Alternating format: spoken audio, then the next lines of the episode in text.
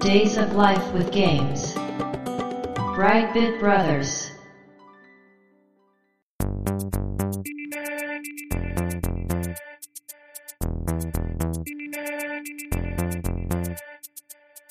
どうも、1P 川崎です。どうも、2P 長谷川です。この番組はかつてゲーム少年だった 1P 川崎と 2P 長谷川の2人がゲームにまつわる様々な話題で古きを訪ねて新しきを知る番組です。はい。ということで、ブライトビットブラザーズステージ195です。ありがとうございます。今回のテーマは、ソロモンの鍵はい。ということです。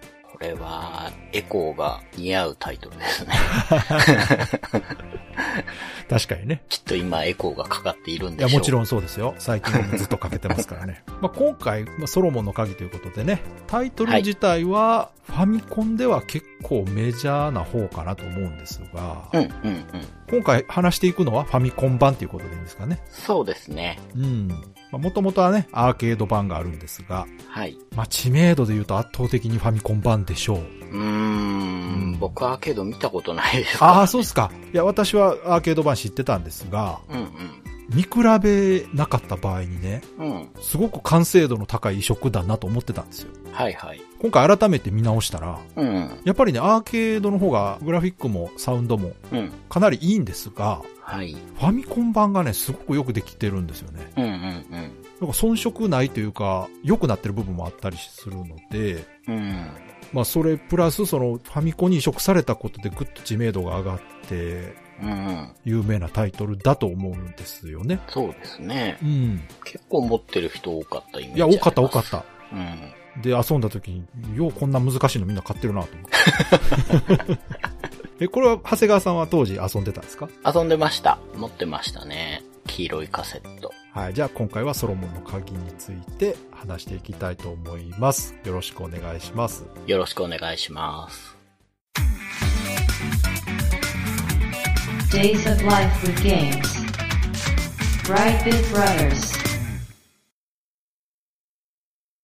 ソロモンの鍵はですね、そなたに魔法を授けようっていうね。ほなんかあんまりパッとしないって言うと失礼だなう。。 ほうほまあまあ、そうねって感じのキャッチなんですけれども、1986年7月に、う。うん。まずアーケードゲームで稼働しました。そうですね。はいうん。さっきもね、話してたんですけど、ただ、同じ7月の30日に、うん。ファミコン版も出ているとあそいううことで、移植早かったのね。はいうん。アーケードゲームとファミコン版をうん。同時発売を意図して開発してたようですねあ。、なるほどね。はい。そっかそっか。うん。まあ確かにそっか、86年ってことはファミコンが出てもう3年ぐらい経ってるから、うんうんうん。見越してたんですね、もうね。そうですね。家庭移植をねううん、うんん。なるほど。で、ジャンルはアクションパズルですね。そうですうね。ん、これぞアクションパズルっていうそう 模範的なうん。ものですね。で、ファミコンは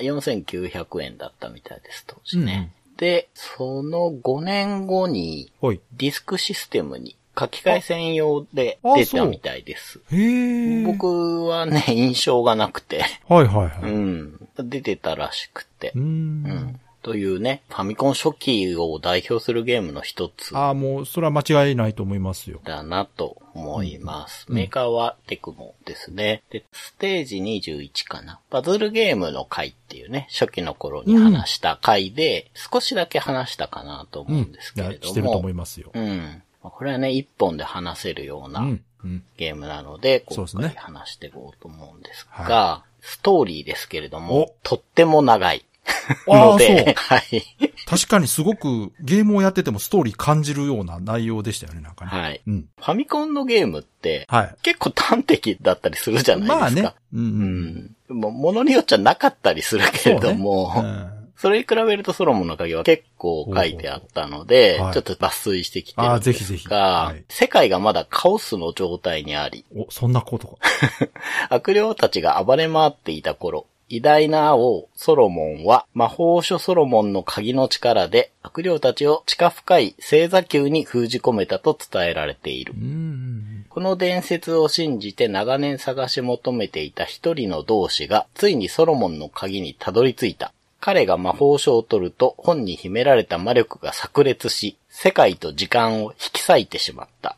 善なる精霊たちに世界の修復を命じられた魔法使いダーナは、禁断の閉じられた秘境、魔の星座球に踏み込んでいくのだったというなるほど。ことです。はい。自分の落ち度ではございません。うんうんうんうん。まあね、タイトルがもうソロモンっていうのがついてる時点で、ソロモン王の伝説がまうんうあん、元になってるんですね、一応ね。そうですね。うんまあ、それを結構ファンタジーに、うんで、オリジナルに仕上げてるという感じですね。はい。うん。まあ当時全く知らなかったですね。あ、そっかそっか。 全然そういうの気にせず遊んでました。私はムーとか呼んでたんで、ソロモン王とかよく出てくるんでね、ああ、うん。そうだな。なんそうかなんですよ。タロットカードとかそういうのそうそうとそうそう一緒に名前をちょこっと聞くような。もう今で言う、まあ、オカルトとか都市伝説のね、うん。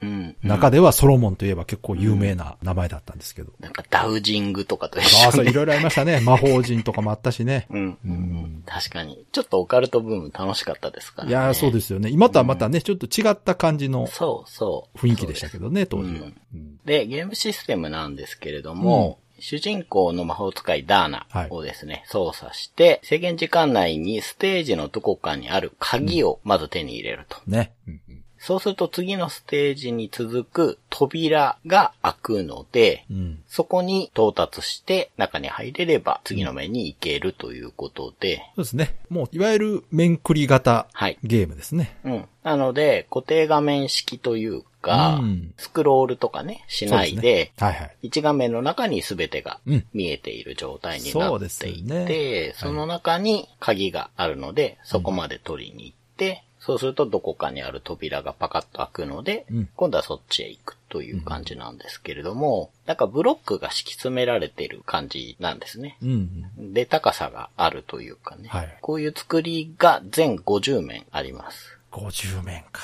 はい。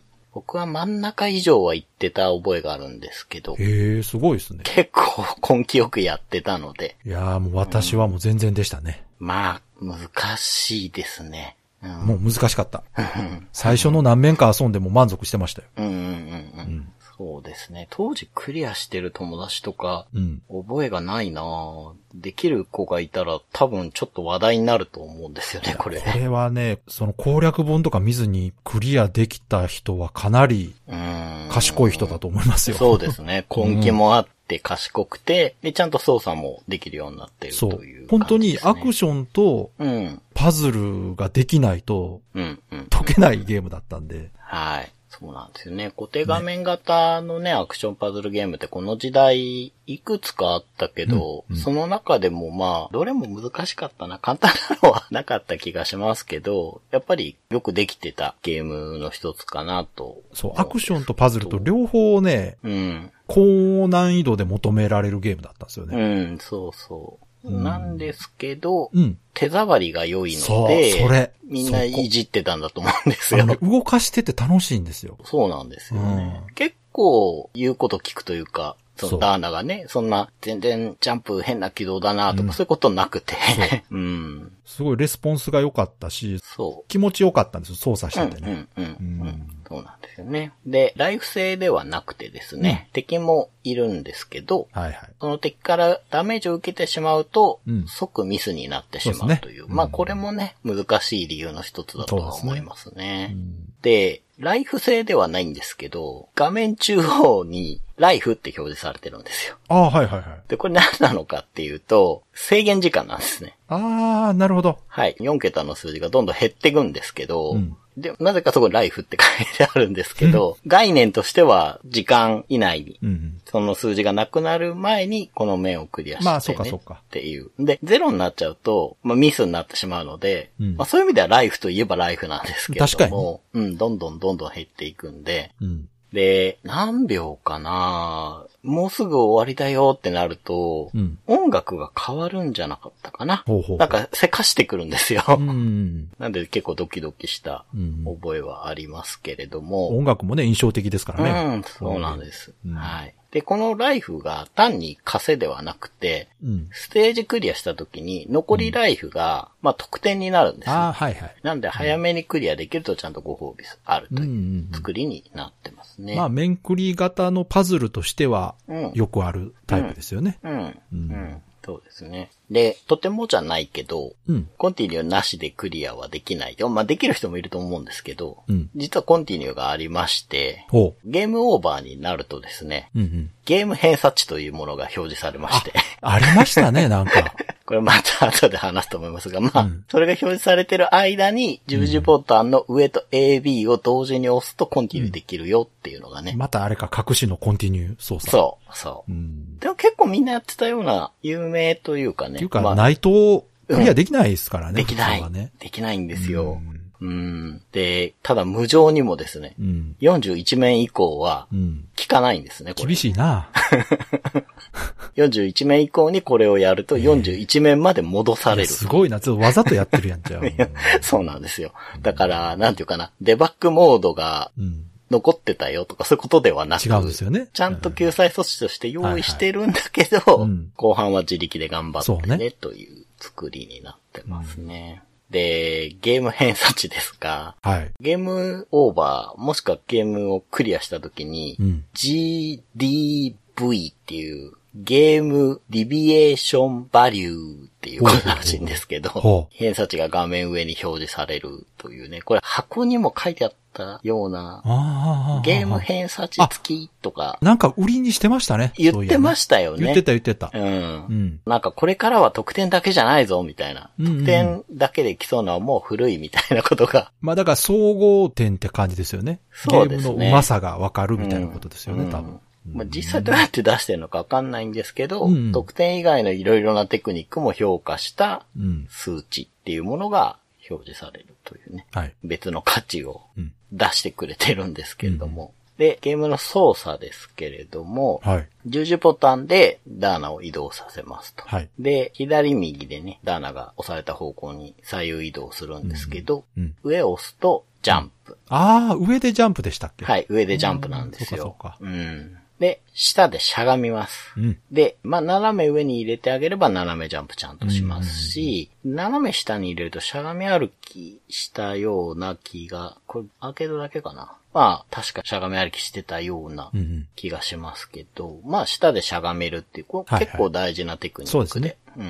ん。で、A ボタンが関石の術っていうことになってましてあそんな名前なのはい。で、B ボタンは火球の術。まあ、ファイアボールですね。うんで、大事なのは A ボタンの方。この、関石の術っていうものなんですが、うん自分が向いている方向の1マス前、または足元斜め下の1マス前うんの何にもない空間にうん。ブロックを生成する、発生させるっていう術です。うんそうそで、まあ、必須テクなんですけど、うん。自分のいるマスのギリギリ端っこに行って、うん。関石の術を使うと、2マス先に発生させることができる。うん。 1マス飛ばした先に出はいるっはていいはうい。これも結構大事な、そうですね。はい、ちょいテクみたいなものがあるんですけど、うんこれがもう本当にこのゲームの肝で、これがあるからパズルアクションになってるというそうか、ですね。アクションパズルかな。うん。はい。で、出せるブロック数に制限はないんですけれども、うんうん。出せる場所に制限があるんですね。どちらかっていうとね。だからもうすでになんかブロックがある。うんうん最初から画面の中に白い硬い石っていうのがこう置かれていて、そこのところは、まあ、石を発生させられないと。そうですね。うん。で、敵がいるところうん。にも発生させられないっていうね。敵を押しのけて石がポンと出るみたいなことはなくうんて、あとは脱出するための扉とかね。うん。うんそういうとこにも出せないっていう。決められた場所では、関石の術は発動しないっていう決まりがあります。でこれを使って、要は足場を作って、うん。うん。その上に乗って、また出して、乗ってってやると階段が作れたり。そうですね。うん。 うん。これ、以前話した火の鳥にちょっと近いですけれども。ああ、確かにね。うんうん。確かにそうそうんうん。何もない空間にポンって発生させられるう。うんうん。ことなんですけれども、これだけじゃなくて、出したブロックを破壊することもできそうま。ですすね。はいうんで、その出したブロックのあるところにもう一回 A ボタンで関石の術をかけると、うんこのブロックがパッと、ちょっとアニメーションが入ってうん、消えますということで、まあ、出したり消したりできるうん。うんっていうことなんですね。これがね、結構、これやってるだけで結構気持ちいい。そう、そこそこ。うん これそうがなんですよ、本当に大事。うん。このゲームはこれが気持ちいいんですよね。そう、そうなんです。で、なんか本当に、このね、時代のゲームとしては、うん。まあ、よくやってるなと思うんですけど、空中でもできるんですよ。そうですね。落下中とかでもできるんです、こうれ。ん。うんかなり自分の思った通りに動かせるというかね。そうそうそうそうそう。まあ、ハリーポッター的なね、短い杖を持ってて、はいそうそうそう前にパあれッもいいんですとよ振るとそうそ出るんですね。う。ね、スティック持ってるんですよね、あれね。うんそうそうんそう、あれがいいのよな。うん、そう。で、ダーナ自身はねう、ん。いかにも魔法使いという感じの、こう、とんがり帽子で。そうそうそうそうう。んこれはね、ドット絵もすごくうまくそう描でけすてねて、うん。うん。緑の服だったような気がするけど、うん。そうそう、この関石の術を使って、はい。ブロックを出して足場にして、もしくは移動してくるウィル・オーウィスプっていう敵とかが、 はいはい。いや覚えてる人多いと思うんですけど、それをね、石で、こう、パッと止めると、こう、なんていうかな、ヘリに沿って移動する的なので、うん軌道が変わると。そう、あれも楽しいのよな。そうそうそう。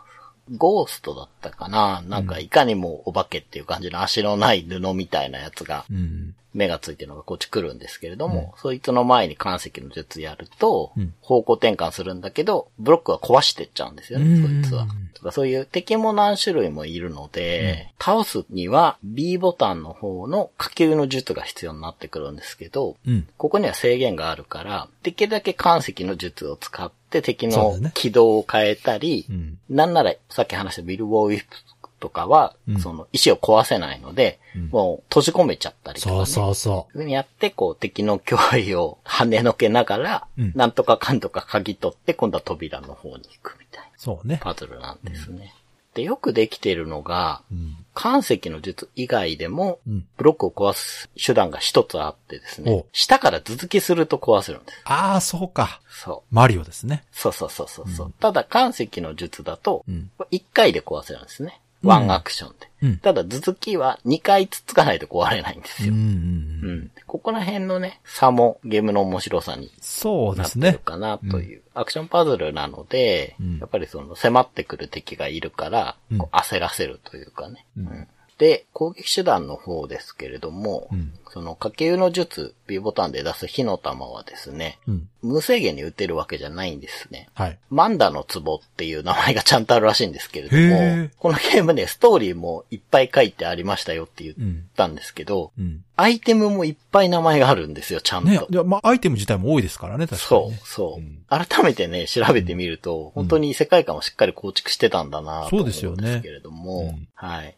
そのマンダの壺っていうね、炎が書かれた壺をうん。取らないと火の玉打てません。ああ、そうなの。うん。で、スーパーマリオでいうフラワーを取ったら、はい。ずっとファイアボール打てるよっていうんではなくて、うんうん。青い壺は敵を一体だけ撃破できるフほうほうほうァイアボールが一個ストックされると。うんうんで、赤い壺のマンダの壺っていうのもあって、うんこっちは貫通力がある火の玉が打てるようになるんですうん。ね。はいはいはい。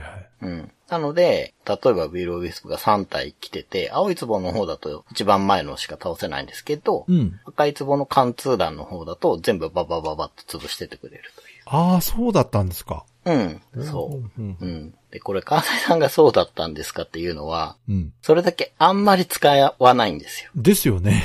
いつでもボンボン打てることじゃない かそうら。ですよね。はい。うん。そうなんです。結構ね、虎の子というか、うんうん。ここぞっていう時にちゃんと使っていかないと足りなくなっちゃうんですよね、要はね。まあでも、それぐらいのバランスじゃないとね、強すぎたら困りますしね。そうそうそう。ただただ敵をねうん、火の玉で消していくゲームになっちゃうので。ね、そういうゲームじゃないですからね。うん、そうなんです。だから、救済措置的にね、そうね。あったりとか、あとはマネージメントというかね、その前の面で取ったのとかが残るんで、うん。まあ、ここで取っといてあっちの面で使おうとかね。はい。自分なりの攻略を考えたりするんだと思いますね。そうですね。はい。うん。で、ライラの巻物っていうアイテムもありまして、うんこれは活球のストックが一発増えるっていうもので、このストックっていうのが最大でうん8発まで持てるあ、ってい結う。構貯められる。うん、みたいですね。で、これがちゃんと画面の右上に表示されてるので、うん。あと何発打てるなっていうのも見てわかるようになっていると。で、あとはですね、この火球の射程が伸びるクリスタルラドっていうアイテムとか、うん。これも赤と青あって、まあ、半ブロック伸びるよとか、2ブロック伸びるよとか、結構細かくいろいろあるんですね。うん。だから本当にアイテムが結構多くて、こういうアイテムが、まあ普通に置いてあることもあるんですけど、うん岩石の術で石を壊すと出てくることがあるんですよ。うん。なので、アイテム探しの面白さというか、はい。そういう要素もあって、うん。確か一面の扉の奥に無意味な空間みたいのがあるんですけれどほもう、そこにこう岩石の術かけて、はい。もう一回岩石の術で壊すと、うん。確か鈴が出るかな、うんが出る。フェアリーを呼び出す。ああ、やつがなんかあったような気しますね、はいそれ。出るので、うん。まあ、そうやって結構隠してあるんですよ。この頃のゲームってそういうの多かったですけど、そううですねん、隠しアイテムの要素もあるので、それ探していくのも面白いとこかなと思いますね。で、他のアイテムですけど、うん。マプロスの薬ってのがあって、おーいいですね。これがワンナップです。うん。これがね、設定がちゃんとあって、不死身の勇者マプロスが残した薬っていう設定がありいや、まいすい。ですね。名前もいいな。うん。で、ライラックの鐘っていうのが、さっき言ってた扉から妖精が出てくる。はいはい。ものです。で、この妖精ちゃんをですね、うんいっぱい集めていくとですね、10匹でワンナップになるということで、はい。まあ、妖精を助けてるってことだと思うんですけど、で、これ、 結構やるんですけど、特に貫通弾の火球を打った時に、 はい。妖精に当たるとですね、うん。妖精消えちゃいます。あらはい。当たり判定あり。ありなんです よ。難しいな。そうそう。あ、ここで貫通弾打っちゃダメだった、み たいなるな。ほどね。そうそう。敵倒してから金取って妖精呼び出さなきゃダメか、みたいな順番とかもあってですね。うんうん。で、メルトナの薬っていうのが黄色い瓶なんですけれども、これが取ると敵が全滅するタイプ。おーうん。で、敵倒すとですね、うん袋になるんですけど、宝袋っていうものになるんですけど、それに変化するっていうね。まあまあ、全画面攻撃みたいなうん。ものですね。あとは、エドレムの薬っていう灰色の瓶があって、はいこれ中身が半分のと満タンのがあるっていうことで、うんうんうんはい、半分の方は獲得時のライフ数と以降のライフの減少速度が、うん。まあ、半分になると。おーうん。で、満タンの方はうん。 5倍遅くなるというか、かなり遅くなるっていうねほうほうほう。はい。まあ、だからライフの減りが緩やかになる薬らしいですね。で、このライフ制限時間を戻す薬っていうのもあっ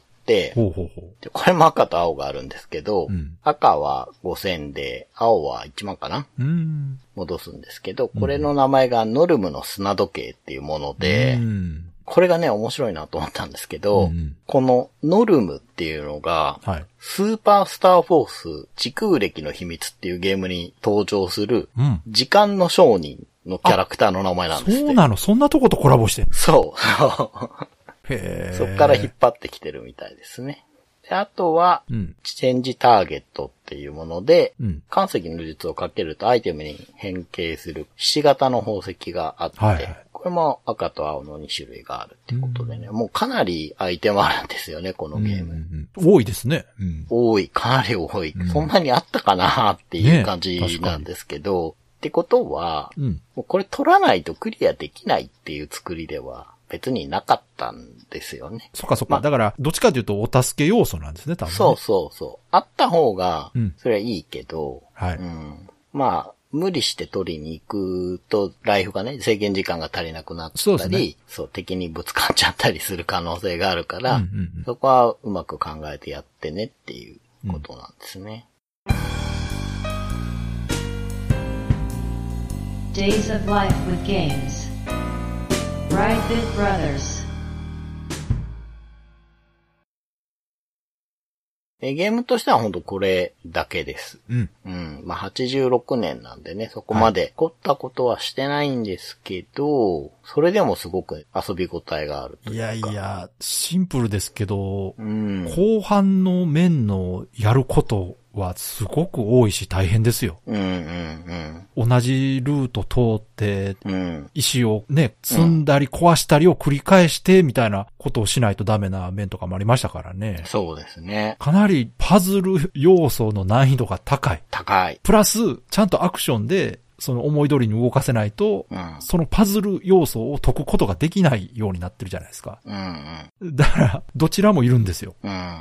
考える頭と動かす技術が両方いるっていうので、うん。かなり難易度は高かったと思いますけどね。うー。うんん。で、これ、僕全然知らなかったんですけど、はい新エンディングっていうのがどうもあるらしくあ、て。やっぱりうん。うん普通にやったんじゃなんか新エンドじゃないらしいんです、ね。もうそれぐらいのなんかスパルタなゲームって感じしますよ ね。うんなんか妖精の王女を助けられる、まあど、どんな画面になるのかわかんないですけはあはど、そこまでね、86年のなんで、もしかしたらコングラチュレーションで終わりかもしれないですけど、まうん、なんかそういうね、うん。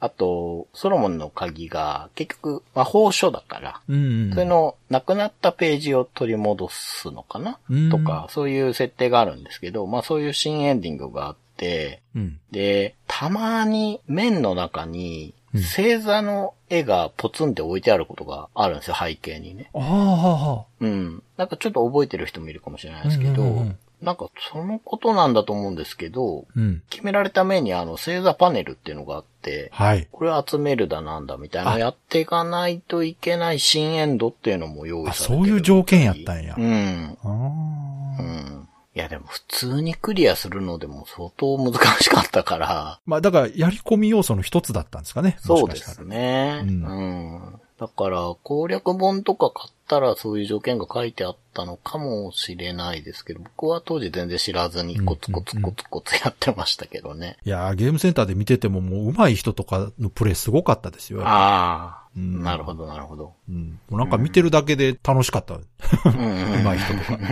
自分がやったら同じことできないんで。うん。で、あとは、やっぱり、BGM がいいんですよ ね。そうそうそう、このゲーム本ね当にそう。はい。で毎度ね、ポッドキャストで BGM 最高なんですよと言っても伝える手段がないっていうね、 感じなんですけど、そうそう,、ですねまあでもこれ聞いたことある人はだいぶ印象に残ってるんじゃないですかね。ですね。うん。すごく耳に残るうん。感じの、な、なんですかね、いいメロディーなんですよね。あのね、私のイメージではね、なんかちょっとアラビアンな感じというか。ああ確かに。うん。あうん。の、独特のその、うん。リズムというかね。そう。覚えてる人は多分今口ずさめうる。ん、わか る。で、それが、ゲーム中の SE とかとちゃんとシンクロするんですよ。あ、そうです。そう。鍵取った時の音とかね。そう。そうなあんでれす。がね、すごく気持ちよくて。そう。わかるわかる。でしょうん。だから以前話したあの、ドラゴンバスターとかあの感じに近い感じかな。そうですね。うん。 SE も含めて完成みたいなそ感うじそうそうそう。ありますよね。あるある。うん。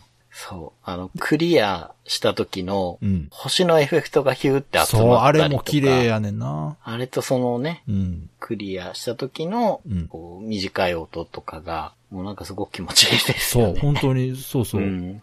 センスがいいというか。総合的な演出がすごく決まってるゲームというかね。そうそうそうう。ん。あの、じゃじゃ丸くんの時に言ってた、はいはいオープニングがいいんですそうねよって言ってたのにちょっと近くて。そうそう。敵がね、出てくるときにこそううそう音楽がちゃんと合ってるっていうね。そうそうそうそう、うんあれに近いもんがありますよね。その新しい面に、そう。ダーナが出てくる時の演出と、クリアした時。そうそう。だから BGM と、その、んプレイヤーがジャンプする音と、石を作る音っていうのがもうリズムになってるんですよ。うん。上手い人ってその、テンポよくこう、ポンポンポンってやっていくから、うんそれがうんドラムリズムみたいな感じになるんですよね。BGM と合わせてね。うんうんあのあたりもすごく気持ちよかったんですよね。そうなんですようね、ん。決してね、豪華な音ってわけにはいそうそうかそうなそういじゃないですか、ファミコンだから。じゃないし、長いループでもないんだけど、うんずっと聞いてても全然嫌にならないっていうのいやがほんとそ、うやっぱすごいなと思いますね。まあそういうゲームで、実際評判も良くてうん、評価も高くて、もう本当に最初でも言ったんですけど、僕の周りでも持ってる子が多くて。ですね。多かった多かった。うん、うん。ゲームですけれども、うん。まあそういうわけで移植も結構されておりまして。ほうほう。ファミコンはね、今話してたんで、当然なんですが、うんあとはセガマーク3。あ、マーク3でもあったのそう。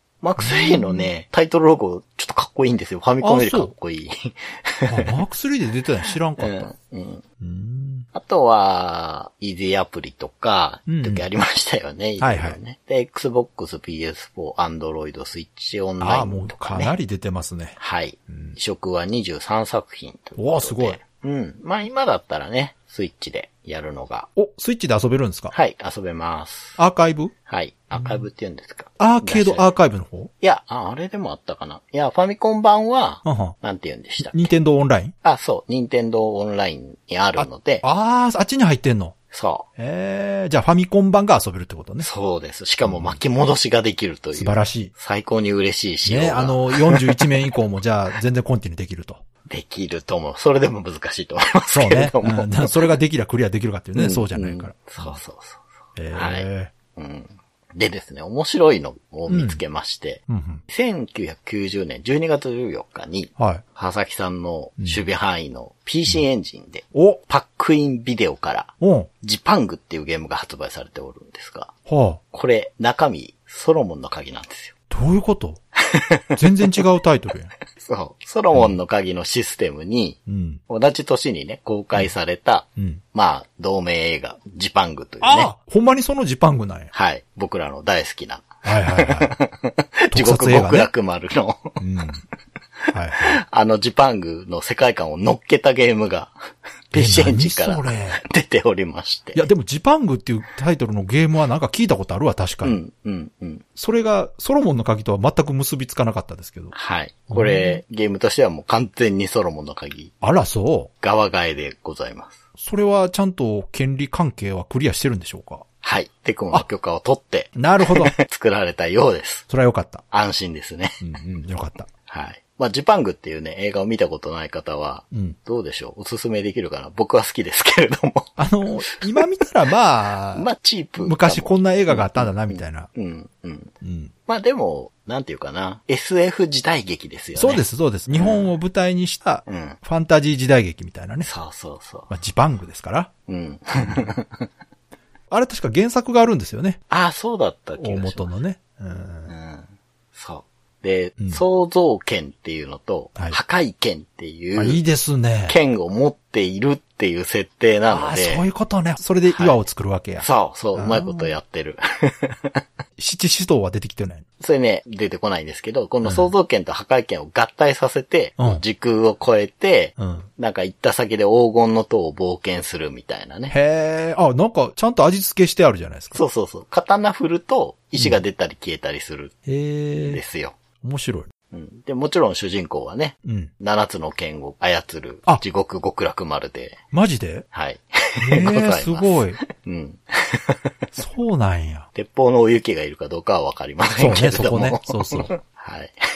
私、だから、プレステ2のね、うん。セブンブレイズっていう、はいはいはいはい。コナミが作った ね、はいはいはい。原作ジパング、地獄極楽丸のゲームがすごい好きで、はい。当時めっちゃ遊んでたんですけど、じゃあ、それもいつか話し行ましょう。くそれ、知ってる人いるかあら。のジパングの話でこんなにウキウキするの はまあ僕ら世代いやいかや、なきっとという聞いている人の中にも、今そうそうって言いっますてる人がいると思います。見た見たって映画館行ったってね、うん。 いう人もいるかそうもしそうれない。そう。うん。はい。で、他にもシリーズ作品出てまして、あ、やっぱ出てるんですか出てます。ゲームボーイで1991年の4月5日に、うん。ソロモンズクラブっていうええゲームが出てまし知て、らまんかった。あ、もちろんテクモからちゃんとこれは出てて、うん。基本的なシステムは、まあ、ほぼほぼそのまま。まあ確かに内容的にはゲームボーイでも出せますよね。うん、そうですよね。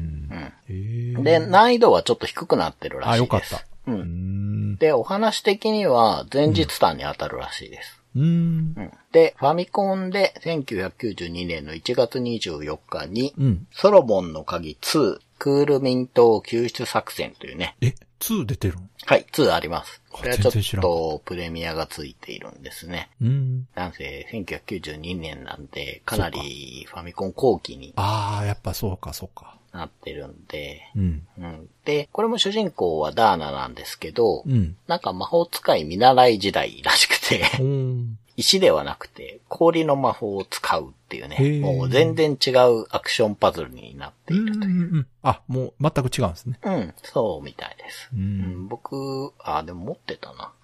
ええ。いじってないけど。うんで、パズル要素がだいぶ強くなってるみたいで、ええ、でもソロモンでも十分パズル要素強かったですけどね。 うん。で、なんか絵もね、ちょっと可愛らしくなってたかな。ううんん。こっちはクリームっぽい緑色のカセットで、カセットの色がなんか特徴的だなーっていうのを覚えてるんですけど。ファミコンならではやな。ですね。うん。あと、ゲームボーイカラーで、お2000年の9月29日に、ソロモンっていうね、へえ。すごい端的な名前になったバージョンが出てましうて、ーん。これもまた基本的なシステムはそのまんまなんですが、はいはダーナではなく、い。うん。モンスターファームの冒険家になっていると。あ らそんなとことコラボしてんのまあ、テクモなんでね。まあね。うん、当時はモンスターファーム多分人気だったんでしょうそうねもねうんだから、ちょっとこう、ね、ゲームとしてはソロモンの鍵、本当にシステムで面白いから、確かにね。じゃあ今人気のキャラ乗せて出そうかなっていう感じだったのかもしれません。これも僕持ってまして、う。うんん。これはね、ボス戦とかあって、うん。基本システムはそのままなんですけど、ちゃんと味付けはしてありました。うーん。あ、普通に面白いです。じゃあ、ちゃんと作ってあるんですね。うん。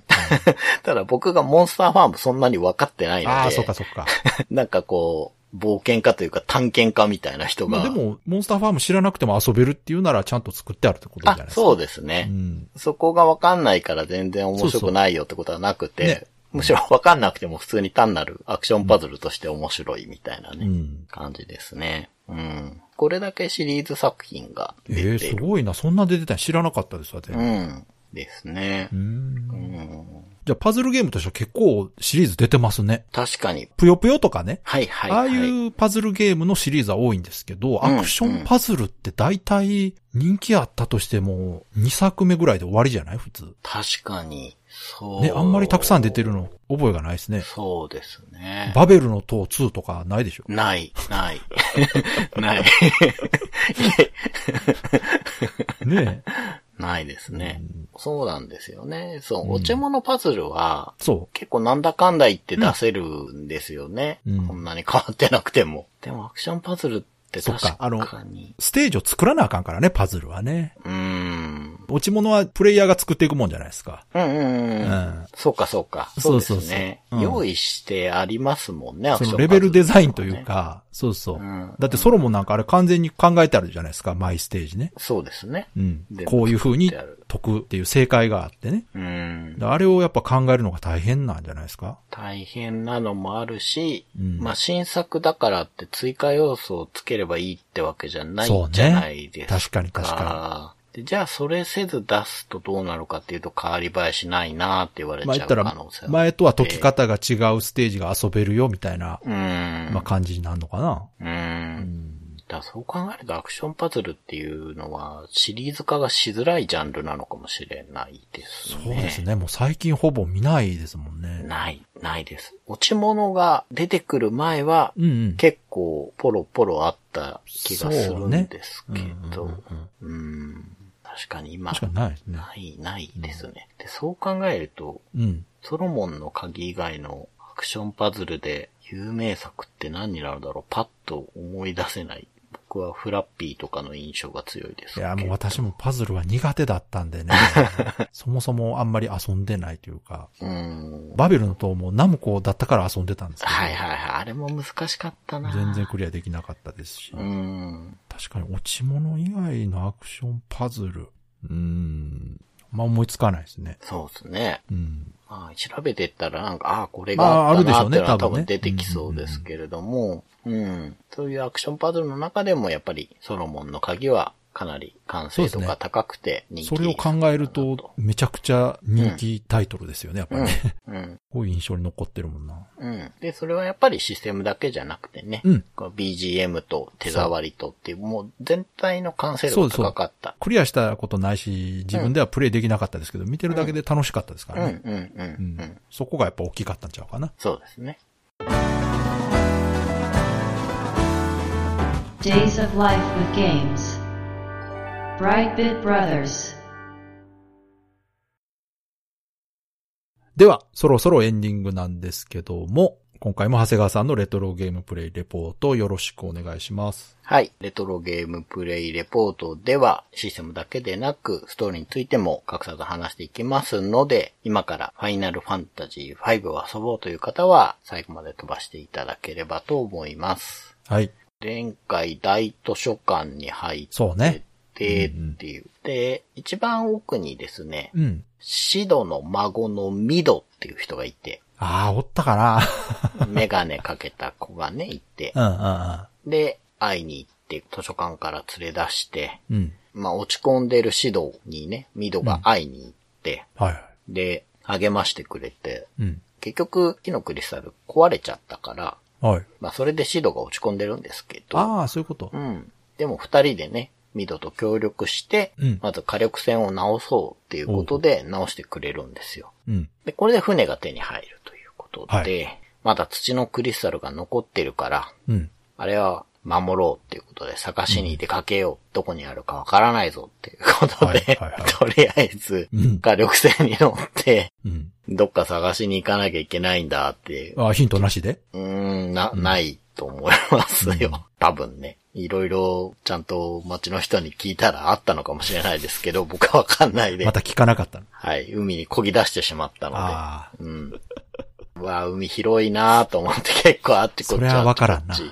行ってて、どのタイミングだったかちょっとわかんないですけど、うんその仲間の中におじいちゃんのガラフっていう人がいて、まあこれ記憶を失ってるって話をうんうん言って前まもししねたたじゃないですか。うん。で、これの素性がわかるエピソードが、お。どのタイミングだったか覚えてないんですけど、うんなんかあって、うん。で、まあちょっとネタバレしちゃいますけど、はい隕石に乗って他の世界から来たって話をするんですよ。ああ、そう、じゃあ地球人じゃないののかなうん地球って概念があるのそかっかそっかそっか星の概念なのか、もう次元が違うってことね次元。なのか時空なのかわかんないですけど、要はよそから来たっていうほうほうほう。話なんですよね。で、そういうのが分かっていろいろやってる中で、クレセントの街っていうところに行くんですよ。上陸できるとこやっとこ見つけて、うんなんて言えばいいのかな月みたいなね、形してて、うん。うん。で、その、奥に入り江というか、あるから入ってったとこに街があって、はい。やった上陸できる街見っけだぞと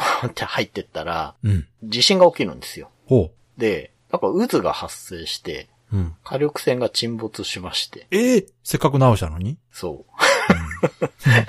賞味数分しか乗ってないよ うえなえ気がするんですけど。すごい展開やな。うん、ええって思ったんですけど、うんうんうんうんで街の人だったかななんかこう、地震が多いんだよ、みた いな。で、地震が起きると渦が発生するんだよ、みたいなこと言って。意外と冷静いやいやいね。ややっぱ住んでる人さすが強いですそうね。そう。うん。とんでもないとこに来てしまったと思って。 日常茶飯事なのか、これが、と思って。まあでもゲームの進行的には正しいんですね、そこがね。まあそう、いや、もしかしたら、うん。もっと先に行くべきとこがあったんじゃないかなと思ってそんなことないんじゃないだって船なくなったらもう移動できないじゃないですか。そうなんですうよ。ん。まだ全然乗ってないのに沈没して、 シドとミドに合わせる顔がないと思って。せっかく直してくれた のに。本当ですよ。すごいなと思って。ボス出てくるより焦りました、そう。ね。びっくりしますね、確かうに。ん。うんで、うんこのクレセントの街って、なんか近くに森があって、はい。そこにね、黒チョコボって言ったかな。うんまあ、なんかいるんだっていう話を聞かせてくれるから、はい。行ってみたんですよ。うん。で、実際見つけて、で、この黒チョコボがですね、空飛んでくれるんですね。ああ、おったな、なんかそんなん。うん。そうか、そうか。チョコボのテーマでうん。空の旅ができるんですけど。ね、もう5やからすっかりおなじみのキャラですよね、チョコボまあそうなんだと思われますが、うんうんこの黒チョコボってちょっと癖があってですね、ほうほなんか森のチョコボらしくて、うん。どういうわけか森にしか降りてくんないんですよ。ああ、なるほど。はい制限付きの乗り物なのね。そう、山とか平原に降りられない。あーなるほど。面白い制限やな、それ。そう、 でもそっか、そっか。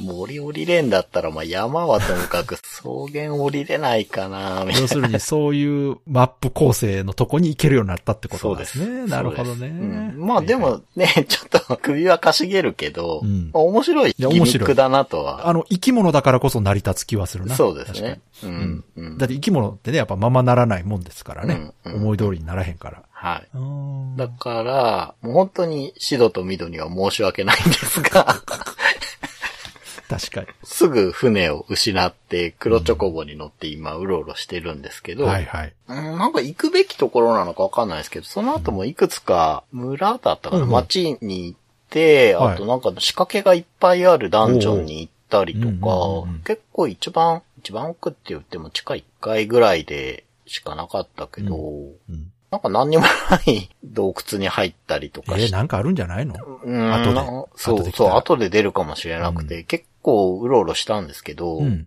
いや、本当に何にも見つけられない上に、うん。なんかね、ハムスターみたいな敵が出てくるんですよ。リスみたいなほのうが。ほう。うんで、茶色いのと灰色のがいて、うん。灰色のがめちゃくちゃ強いんですよ。へえ。一撃で殺しえ、あ、そてんなくにる。本当に強くあらて。、うん。で、こっちの攻撃効かないんですよね。ゼロになっちゃうから。あ、ちょっと特殊ですね、それは。そう。でもうんう、それが怖いから、う。うん。あんまり出てこないんですけど、うん本当に出会ったら最後みたいな感じなので、うんあんまうろうろしてられないなと思いつつも、ちょこちょこセーブしながら、まあ、隅々探索したんですけど、何も見つけられなかったりとかで、いろいろ行った結果、はい。主人公の出身の村にたどり着きました。あ、それは、長谷川さん自身も知らない状態でたどり着いたのね。そうです。ゲーム始まった時にはもう主人公が旅してるので、そうか、そうか。はい。自分でも、あ、ここ、俺の出身地やったわ、みたいな。そうそう、村に入ってって、うん。最初にいる人に話しかけると、うん。あ、BB じゃないか、帰ってきたのか、みたいに言われるんですああ、それでわかるんや。そう。あ、うんこれ出身地なのか、みたいになっえーて、面白いじゃないですか。面い。白い。この演出はね、本当に FF の真骨頂なんだろうな。なるほどね。うう。ん、うん、うん。確かにね。うん、思いました。その、町の人が、お前が住んでた家には今、銀融詩人が住んでるよって言ってく れて、うん。ああ、そうなんだ、 と思ってうん、こっちは知らないですからね。そうねの、ゲームの中の BB は知ってるかもしれないですけど、はい はいそうねそれを操る僕は知らないので、うんで、あ、この家かなって入ってったら銀融詩人がいて、え前に住んでた方ですね、え。うん。中自由に見てくださって構いませんよ、みあーたいな言ってくれて、いるほどろいろ見てたら、うん。棚の上にオルゴールが置いてあるんですよ。ほで、曲が流れるんですよね。う。うん、うん。で、過去の回想が始まるんですよ。ほう。で、子供の頃の自分、はい。お父さん、んお母さんっていうのが出てきて、はいはいまあ病気でお母さんが亡くなってしまうシーンで、うんまあお父さんは何か使命があって、あまり家にいない人っていうのがそれでわかるんですよ。なるほど。そこでようやく自分のキャラが何者かがわかるんですね、ちそょうっとね。そうう。これはね、うん。痺れますよね、これはいはいうんうんこの話の作り方は確かにうまい。そういや忘れてたなと、俺自分、 誰か分かってなかったなと。そうそう。そうかそうか。そうなんですよ。あ、こういう過去があったんだって。はいはいそういえば、確かに主人公のこと全然語ってないわって。ガラフのことも何もわかんないけど、それ以上に主人公の何もわかんなかったわ。そうね、この辺の演出はやっぱりドラクエと違いますね、だいぶ。違いますね。う。うんんあっちは本当にストレートに伝えてくる感まあじそが。の、なぜ自分がプレイヤーで主人公っていうのが大前提ですからね、ドラクエは。そうですね。で、FF はどっちかっていうと、プレイヤーは読者というか視聴者のポジションのゲームじゃないですか。そうですねう。んうん一緒に物語を見てるという、うんうんうん。ちょっと第三者的なポジションですよね。そうですね。うだんからそういう意味でいくならその演出はすごく正しいと思いますうんね。うんうん。で、なんか時々ね、コミカルなうん。ことやったりとかして、うんうん舞台の上に、なんかダンサーの女の子がいて、うんで、話しかけるとなんか一緒に踊り出して、それを見てたやつも 上がってきて踊ってみたいな、はいはないんかそういうコミカルなとことかもう、んうんまあ、その第三者視点的なね、感覚ありますよね。そういう、うんまあ、こういうところも FF なんだなと思いながらやってて、そうですね。うんうん。ここはすごい良かったです。音楽いいですね。の使い方とかもうんあって、っていうところですね。ちょうど本当に、その自分の故郷に。いや、いいじゃないですか。やっと何かしらの主人公の目的というか、うん。うん。なぜ旅をしているのかっていうね、うんうんうん。とこの事情が分かってくるんじゃないですか、これかうら。ん、そうですね。だからまあ、あんまり人の話を聞くでもなく、うろうろしてて、ちゃんとストーリーに沿って進んでるじゃないですか。みたいですね。まあそういう風になるようにちゃんとデザインされてんのかな、やっぱうり。んうん。それはそうかな。まあそのチョコボの行ける。る先の制限とかもね、含はめいて。はいはういん。さすがにね、完全に放り出すってことはなくて。。ね。うん。うん。 本当に敵はね、うん。すごい強いのが現れるので。それでもなんかフラグというか、何かあるんじゃないさすがに。何かあるんですかね。イベント戦っぽいけど。いや、他にもうね、ん。すごい強いのが、名前覚えてないけど、斧持ったやつで、そいつは手が早いというか、うん。こっちが1回攻撃する間に3、4回なんかやってくるんですよ。ああ、じゃあ、長谷川さんのレベル足りてないんじゃないのかもしれないし、うん。ジョブなりアビリティなりあのセそっッかそトっかが良くないのかもしれないし。久々にあれじゃないレベル上げするタイミングじゃないここ。 そうかもしれないですね。うーん。んあとあれですね。はい。ラムーでしたっけ召喚はいは獣いのおじいちゃおじいちゃんんねの魔法使い。あれが仲間になりましたね。お、いいですね。雷ですよ、ラムは。そうそうそうそうそう、なんかね、ラムーがいる森があって、うん。でそこをうろついてたラムー出てきて、んもうめちゃくちゃ強いんですけでしょうね。ど、戦って倒すとですねおうおう、イフリートと話し始めて、ああ、そうか、そうか、あったな、 そう。そう。うん。で、なんかイフリートがなんか言おうとしたら、うん。皆まで言うな、みたいな感じはいはいはでい、仲間になって、うわ、ちょっとかっこいいって思って。 でも、相変わらず使い方わからない。それよまあ、多分、召喚士のジョブ取らなきゃいけないんだそろうれそれ。だから、多分、さすがに2体集まったら、もうそろそろなんかジョブチェンジした方がいいんじゃなそいうですね、誰か、うん。せっかくやし召喚士やってみようかなと思います。だからその強い敵も召喚獣やったら倒せんじゃないかもしれない。ううんん。うんぜひぜひ。はい。いや、でも、ストーリーもこれからまた展開していきそうな感じではありますね。そうですうんね。楽しみやな。はい。では、いつもの告知お願いします。はい。ブライトビットブラザーズでは番組に対するご意見、ご感想、あなたのゲームの思い出やゲームにまつわるエピソードなどお便りお待ちしています。ホームページ右側のメールフォームや番組の X アカウントへの DM などでお送りください。ポストの場合はハッシュタグ BB ブロス。BB がアルファベットでブロスがカタカナをつけていただけると見つけやすくて助かります。よかったら番組 X アカウントフォローしてください。Spotify もフォローしていただけると最新回が自動的に更新されますのでよろしくお願いします。よろしくお願いします。ということで、今回は、ソロモンの鍵でした。はい。まあ、こちらもね、ファミコン時代の有名なゲームとうん。いうことで、うん。ご存知の方多いと思うんですが、はい。私個人的にはどれぐらいの人がクリアしたことあるのかが興味ありますね。ありますね。今回もしね、聞かれて、はい X とかでうん。うん。ポストしていただける場合にはですね、クリアしたかどうかをぜひね、はい。教えていただけると、そうですね。私の予想では遊んだけどクリアした人はかなり少ないゲームじゃないかなと思ってまかす、なり少ないと思います。攻略を見たからクリアできるかってそういうレベルじゃないと思うんですよね。うん。うん。腕がいるんでね。うん。うん。うん。謎解きのやり方が分かったからといって楽勝という感じじゃないんですよね。うん。手が動かないんですよ。うーんそうですね。なんかね、敵をこの位置に誘い込んで石を一遍消して、また発生させて閉じ込めてみたいなことをしたりするじゃないですか。うん。あんなん動画で見ても本当にわか んないですよすごいなと思って。結構本当にファミコンのゲームとしては素直なんですよね、動きはね。あ、動きはね。うん。それでも難しいし。でう、ん。うん。僕の印象だと、ソロモンの鍵と次のゲームが、うん。マイティボンジャックなんですよああ、はいはい。うん。であっちもやっぱり操作性良いそうですね。し、曲まあ曲もいいか。だからうんどっちもすごい完成度が高いうんテクモのアクションパズルゲームですけれども。そうですね。だからやっぱりテクモはね、その後龍剣伝とか作っていくわけですけど、うんうん面白いゲームいっぱい出してたなっていう。そうですね。うあの前ね、メーカー界でもやりましたけど、はい非常にバラエティに富んだゲームを作ってる会社だなというイメージはありますし、んはそれぞれのタイトルはすごく有名作でもありますからね。い。ですね。うんうん。まあそんな中から今回はソロモンだったので、そうねはい、うんいつかね、マイティボンジャックも話したいああ、なと。そうね。マイティボンジャックも人気あると思いますよ。はい。僕もすごい好きだったので、ね。では今回も最後まで聞いていただいてありがとうございました。ありがとうございました。